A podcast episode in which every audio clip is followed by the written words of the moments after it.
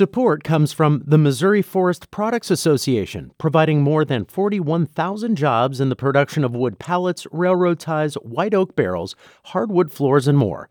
Details at choosewood.com. This is St. Louis on the Air from St. Louis Public Radio. I'm Elaine Cha. If you live in the US, November to early January is holiday gathering season. People get their ugly sweaters, potluck dishes, and festive playlists ready for get togethers of all sorts. But it's not at all common, or uncommon, that is, for some people to get prepared in another way and that's being ready to navigate complex and sometimes complicated family dynamics or gearing up to manage conversations about hot button topics. Joining me in studio to talk about how folks can equip themselves for such possibilities, we have Dr. Marva Robinson, licensed clinical psychologist. Dr. Robinson, welcome back to St. Louis on the Air. Thank you for having me again. Now, before we dive in, Thanksgiving is just a week away, so yes. we want to hear from you. How do you handle family conflict during the holidays? What's got you on edge around gathering with family for this holiday season? And do you discuss politics, identity, or culture at holiday gatherings? What do you expect might come up at a get together in the coming weeks? Send an email to talk at stlpr.org or call us at 314 382 8255. That's 314 382 talk. So, Dr. Robinson, let's get right to this with a question that we received from Liz on Instagram. Okay. Do you have advice on how to shake up old gender roles that allow men to relax while women do unpaid labor during holiday gatherings? Great question. Um, sometimes a lot of this falls on whomever is hosting the Thanksgiving gathering. So if the person who wrote the question is not the host, I would suggest linking up with that person in advance, maybe adding some challenges to the gathering. Um, for example, who can make the best dish of this or that, and incorporating the men as well as the women into the challenges. Mm-hmm. So that may be one way to go about it, or having a discussion about it.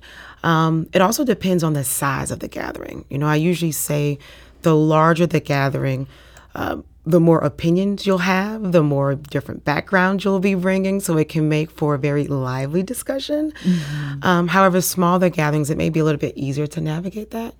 Um, but I think it's worth throwing a topic like that out. You mm-hmm. know, how can we change things or not shaking things up this year per se, but having the discussion about what next year mm. would look mm. like. Okay, so preparedness in preparedness, that sense. Preparedness, yeah, yeah. Okay. Now, one of the things um, that we have talked about on this show outside the holidays, it has to do with people's identity, right? Um, and last week, I spoke with sound healer Aria Tomei, who's using therapeutic techniques to help people heal from religious trauma. And she had told us that her relationship with her family is complicated and that holidays can be tough. I have three sisters and a brother, and all of their kids. If I visit them individually, Elaine, they will call me Aria and they will use the proper pronouns. But if we're in a situation, say, like a Thanksgiving or a Christmas, they won't advocate. Like their advocating stops. Mm. Like if dad misgenders or if dad um, misnames, they will not correct him.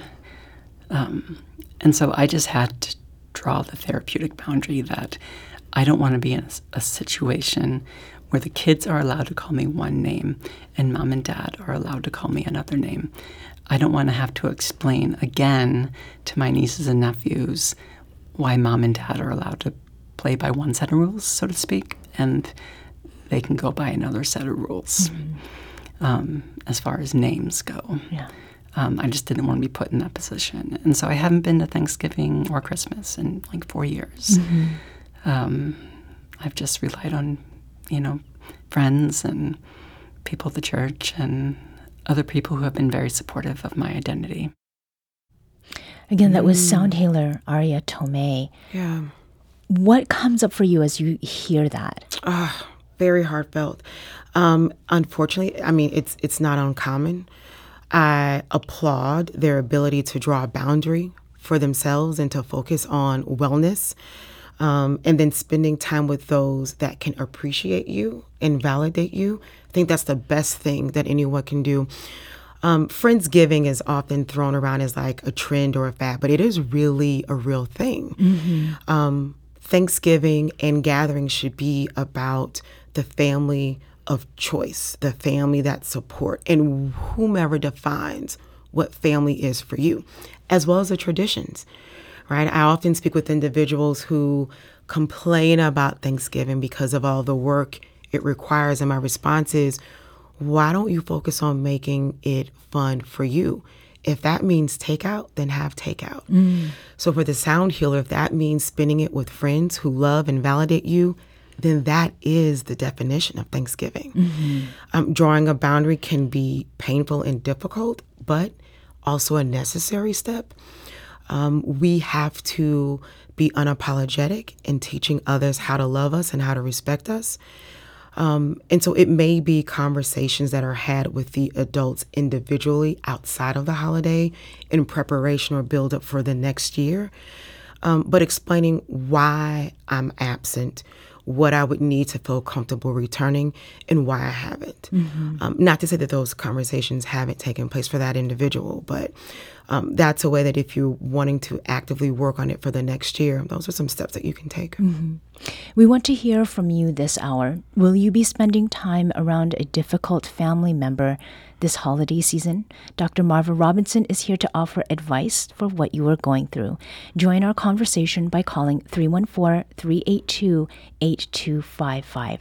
That's 314 382 TALK. Now, I'd opened the segment talking about the time of year we're in.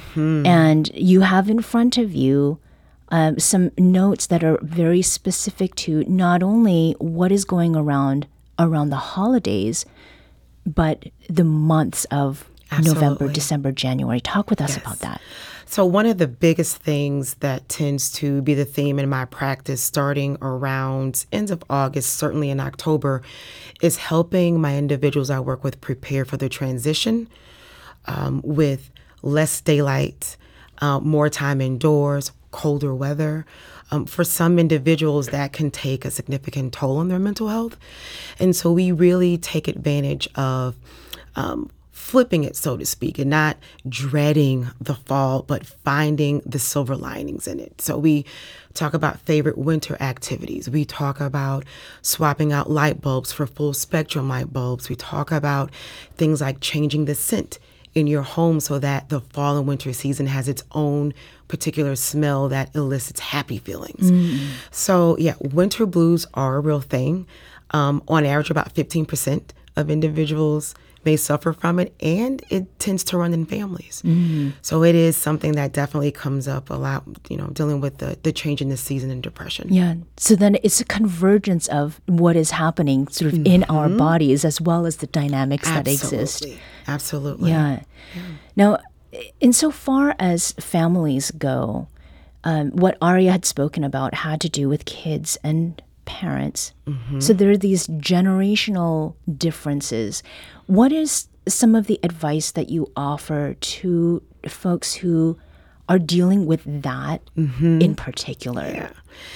I would say focus on the beauty and the strengths that exist across those generations, right? So, one of the things I've talked with an individual about is, you know, welcome the younger generation and maybe allow them to do some sort of a TikTok challenge or show the rest of the family how to do a, a quick recording, right? So, you allow them to have some expression and to bring in things that are important to them in terms of social media and at the same time make space for conversations about the family history um, the family lineage what that importance meant what was thanksgiving like for them when they were younger so that the younger generation gets to learn from them as well so i say there's space for it all um, we just have to be um, accepting of making room and space and valuing that Kim is calling in from St. Louis. Kim, welcome to St. Louis on the air.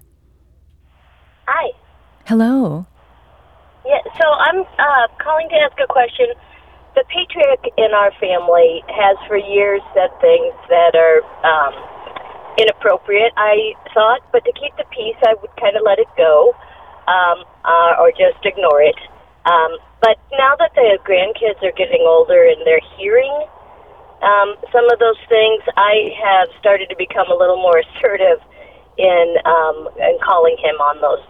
Um, and I just wanted to to it just you know so the the grandkids don't see that that's okay. I don't want them to think it's okay to say those things. Um, so, do you have any advice on like how to approach that Yeah. in a way that'll be peacemaking and also move us forward? And Kim, before we go to Dr. Robinson, what are some of the things that that he has said? Oh, they're you, they're um, chauvinistic um, or uh, racist. The racist isn't as blatant, but the chau- chauvinistic is pretty blatant. Right, right. Kim, thank you. Dr. Thank Robinson? you. Well, first of all, kudos to you for standing up for the grandkids and being that advocate for um, equality. Um, I think what you're doing is appropriate in that you are wanting to make the space comfortable for everyone. I understand the need to respect our elders. That's certainly a huge thing in my family, so I get it. Um, so, a couple of things you may want to consider is having that conversation before the dinner about what has occurred, what some of your concerns may be, and what your hope for them will be at the dinner. Um, that way, you can have that conversation in private beforehand um, so that they're not surprised by you setting limits, but certainly reinforcing those boundaries if it still occurs at the dinner table. Um, but yeah, kudos to you for, for taking that stance. Yeah. What about the possibility of having one on one conversations with the grandchildren before or afterward? So that can be a bit tricky. It depends on how they react or respond in the past. Um, because we don't want to send the message that we're sitting you down and talking to you, right, as if it's some sort of a punishment because someone else is demonstrating bad behavior.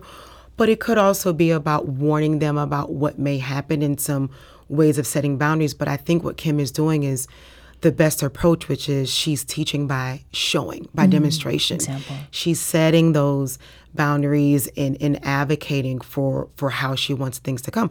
I mean, you could also do what's called um, a Turkey Day talk. Ground rules, right? Like everyone welcome. You know, these are safe topics. These are not safe topics. This is how things will go, so that everyone is on the same page. Yeah. Thanks again for your call, Kim. Kim reached us at 314 382 8255. That's 314 382 Talk. We'd like to hear from you as well. We're going to take a very short break here, but when we come back, we will continue this conversation.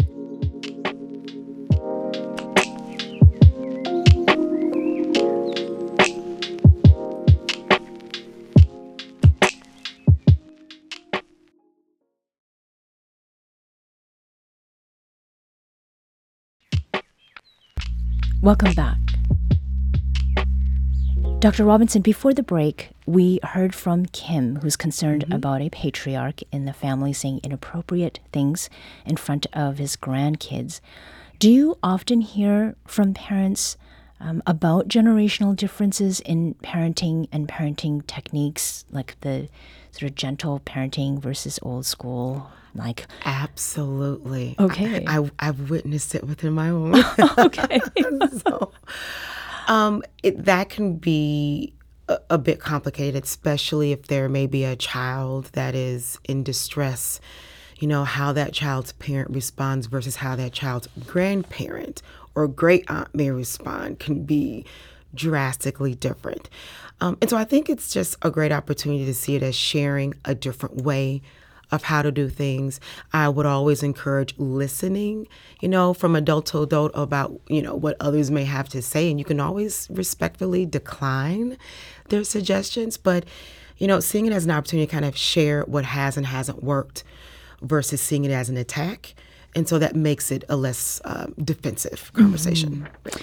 And again, we want to invite you to this conversation. Thanksgiving is just a week away. So let us know how you are navigating uh, conversations before you even get together.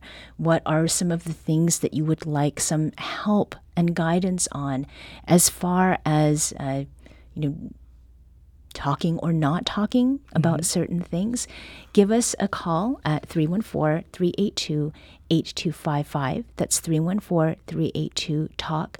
You can also send us an email at talk at stlpr.org. And on that note, we have Audrey calling from St. Louis. Audrey, welcome to St. Louis on the Air.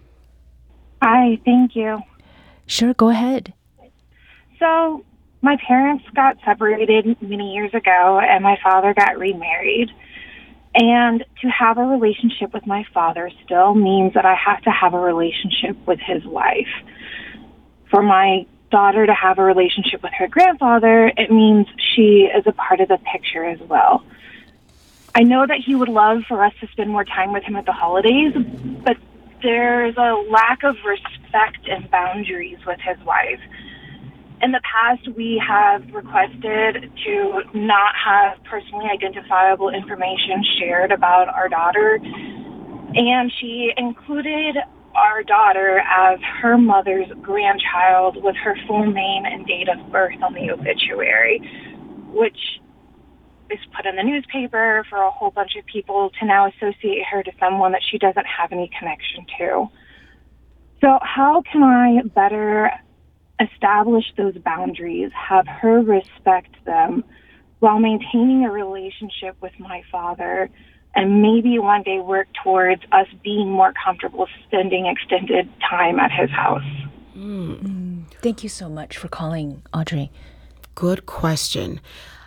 The larger issue that I'm hearing is that there's a lack of boundaries with the stepmother. And I think that's something that may take a bit more time to address um, beyond the Thanksgiving dinner. Um, however, the most important person I think to help navigate that would be your father.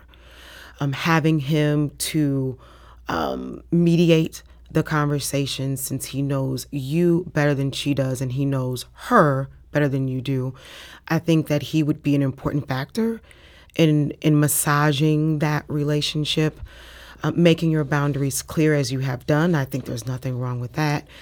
Um, but I think also being open to what is her wish for her relationship with you so that you can also hear the positives that she's looking for, although she may be going about it the wrong way. Mm. Um, just kind of also um, seeing if there's some some compassion that can be there. But definitely having your father a part of this will will be important.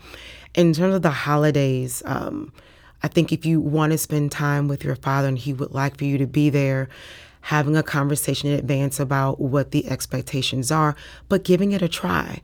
Um, what we try not to do is to think that because last year went left, that this year will be the same.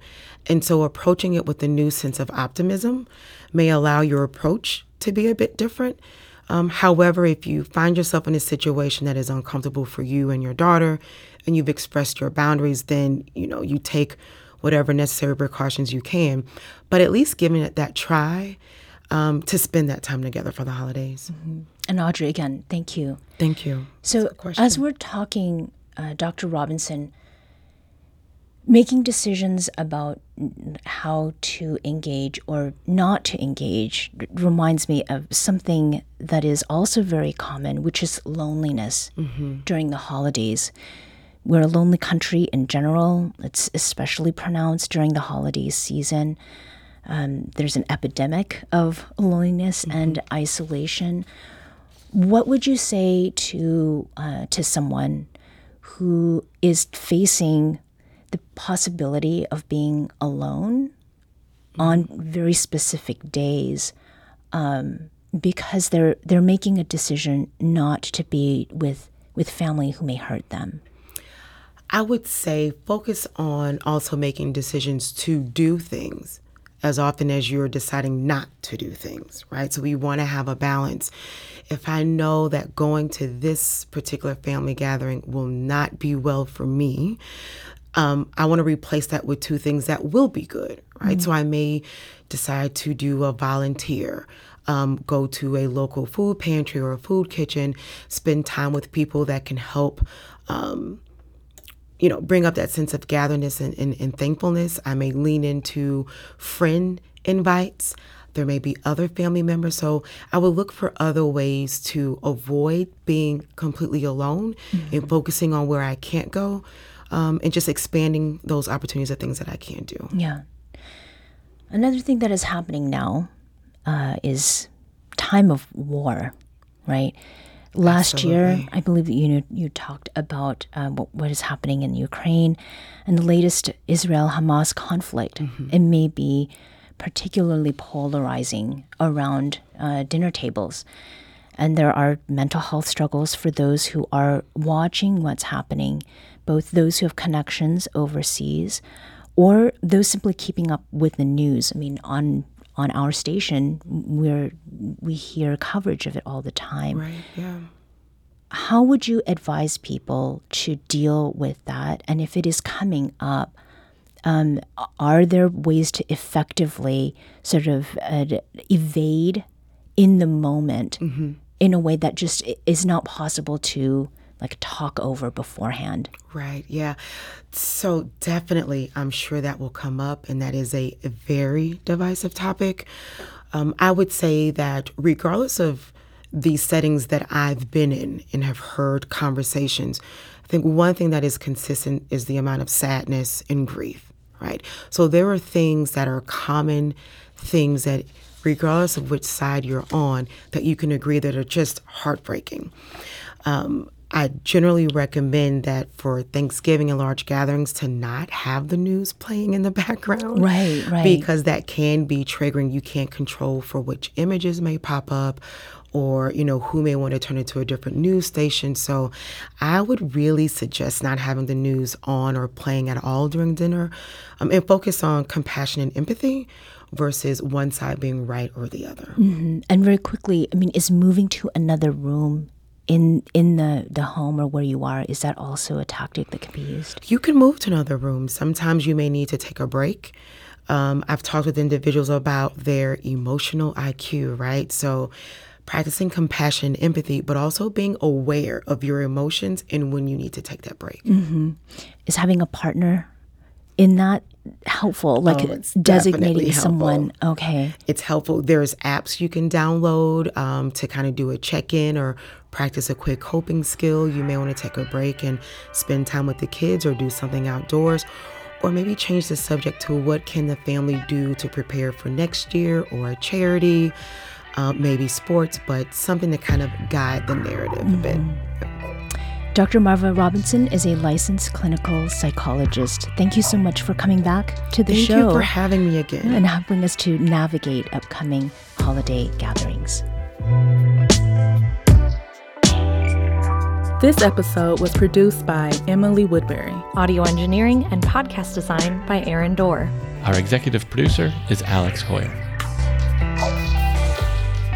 St. Louis on the Air is a production of St. Louis Public Radio. Understanding starts here. St. Louis on the Air proudly supports local artists by using music from Life Creative Group. Do you find yourself regularly listening to episodes of St. Louis on the Air? Suggest us to a friend you think might enjoy our conversations. And leave us a review and rating on Apple Podcasts on the App Store. It's the simplest way to help people discover our show. Thanks. St. Louis Public Radio is a member supported service of the University of Missouri St. Louis.